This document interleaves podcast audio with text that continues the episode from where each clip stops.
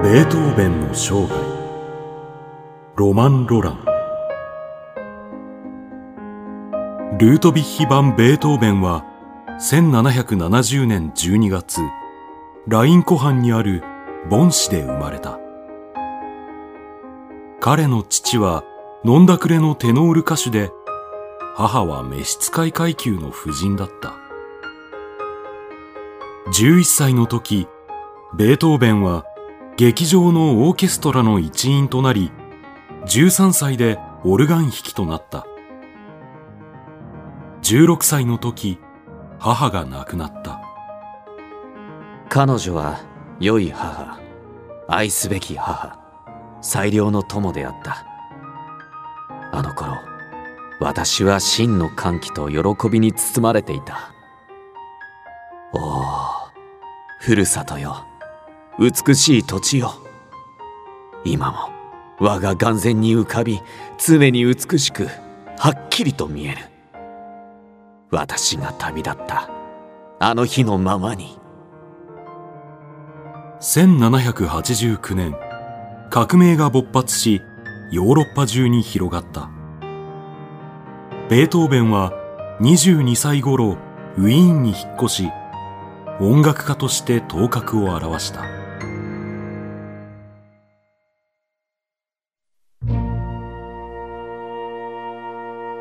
だが悲哀はすでに彼の扉を叩きつつあった。28歳頃から耳が聞こえづらくなり夜も昼も耳鳴りが絶えなくなった。私はなんと悲しく生きなければならないことか。劇場で役者の言葉を聞くためにはオーケストラにくっついた座席にいなければならない。少し離れているともう楽器や歌声の高い調子の声は聞こえない。商売敵に知られたらどうなるだろう。もしこの病気を治すことができたら私は全世界を抱きしめるだろう。最初彼はこの恐ろしい秘密をごく親しい友人のほか誰にも告げなかった。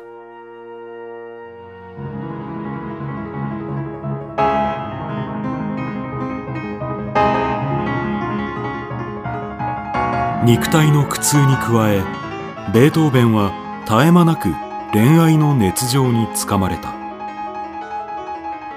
いくつかの熱情は彼の魂を蹂躙したがその幸福な影響力はいくつかの完璧な果実を実らせた。例えば月光曲と呼ばれる作品27番のソナタ。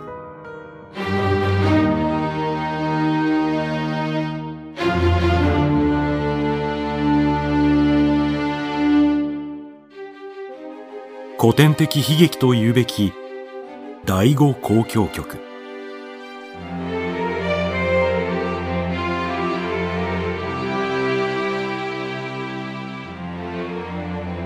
夏の日の神々しい無双田園交響曲。彼は曲を捧げることで愛する人を不滅化した。我が天使我がすべて我が自己そのものよ。私の心はあなたに伝えないほど満ち溢れている私はどこにいてもあなたと共にある。不滅の我が恋人よ。あなた以外の人が私の心を占めることは絶対に絶対に絶対にありえない。おおこんなに慕いながらなぜ別々に生きなければならないのか。我が命よ。我が一切よ。いつまでも私を愛してください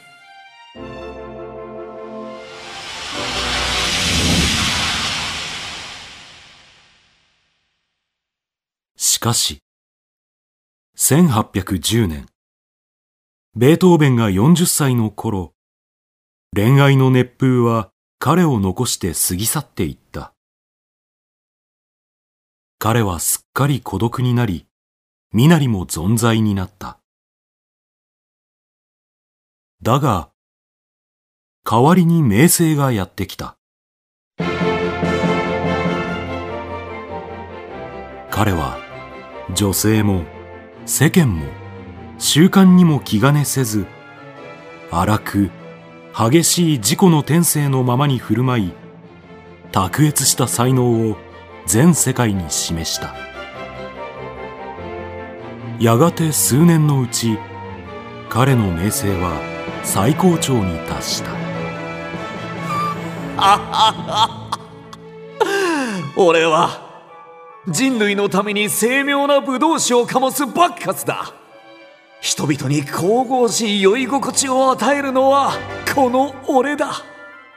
唯一残念なことは俺が音楽について知っているほどに戦争について知らないことだ。それさえあればナポレオンをやっつけてやるものを。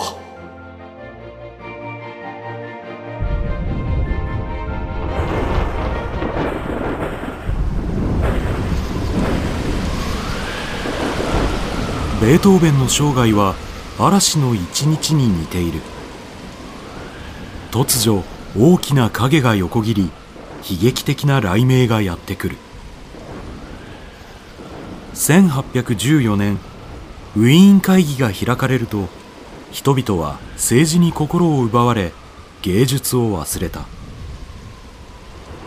さらに音楽の流行はベートーベンからイタリア派へと移っていった。ベートーベンの支援者たちも亡くなったり散っていった。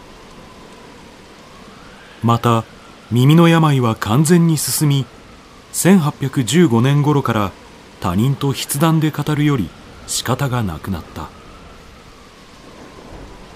当時の彼はパンを稼ぐために作曲するのは辛いことだ。物乞いをしなければならないほど窮迫している。が破れ穴が開いているため外出できないこともある。健康も私を見捨てた。何より愛するカルル。息子同然の老いも帰ってこない。彼は悲しみの淵の底にあった。世の不幸に打ちのめされ、苦しめられた。ああ、貧しく、病心な男、ベートーベン。まるで悩みそのもののような孤独な魂の主。そして、偉大にして崇高なる天才。不当不屈の征服者。彼は、全生涯の目標であったものを、ついに創造した。情熱の旋風と優秀の虜になりながらも、超人的努力によって一個の神とすら言える歓喜の歌。大工交響曲を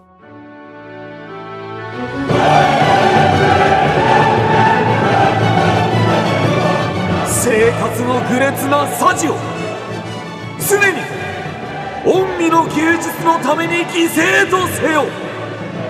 神こそ万事に優れるもの。1824年5月7日ウィーンにて大工交響曲初演。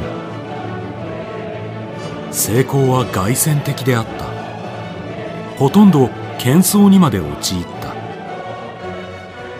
凡庸なウィーンの人々もこの巨人的作品に圧倒された。演奏会の後ベートーベンは感動のあまり気絶した。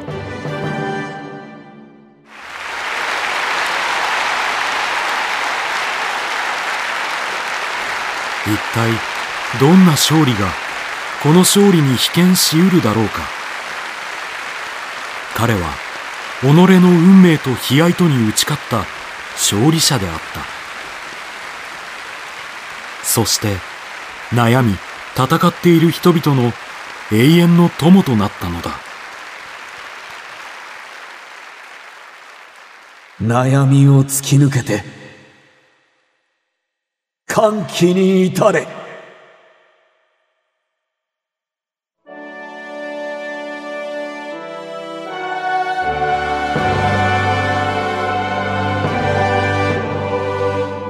1826年11月。ベートーベンは肺炎を患った。やがて闘病の末最愛の甥カルルを遺産相続者に指定すると1827年3月26日。彼自身の言葉によれば喜劇の大団円を迎えた。彼のまぶたを閉じてやったのは雪吊りの見知らぬ人の一つの手であった。